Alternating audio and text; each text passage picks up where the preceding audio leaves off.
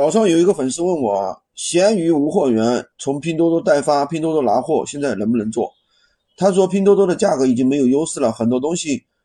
闲鱼全新比拼多多便宜很多，而且拼多多发货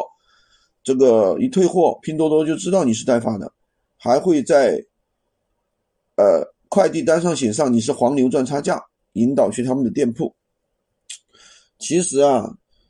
这个粉丝的担心是有一定道理的，因为闲鱼无货源拼多多代发来说的话，拼多多的话确实有很多，比如说发短信啊，对吧，甚至还有各种各样的问题。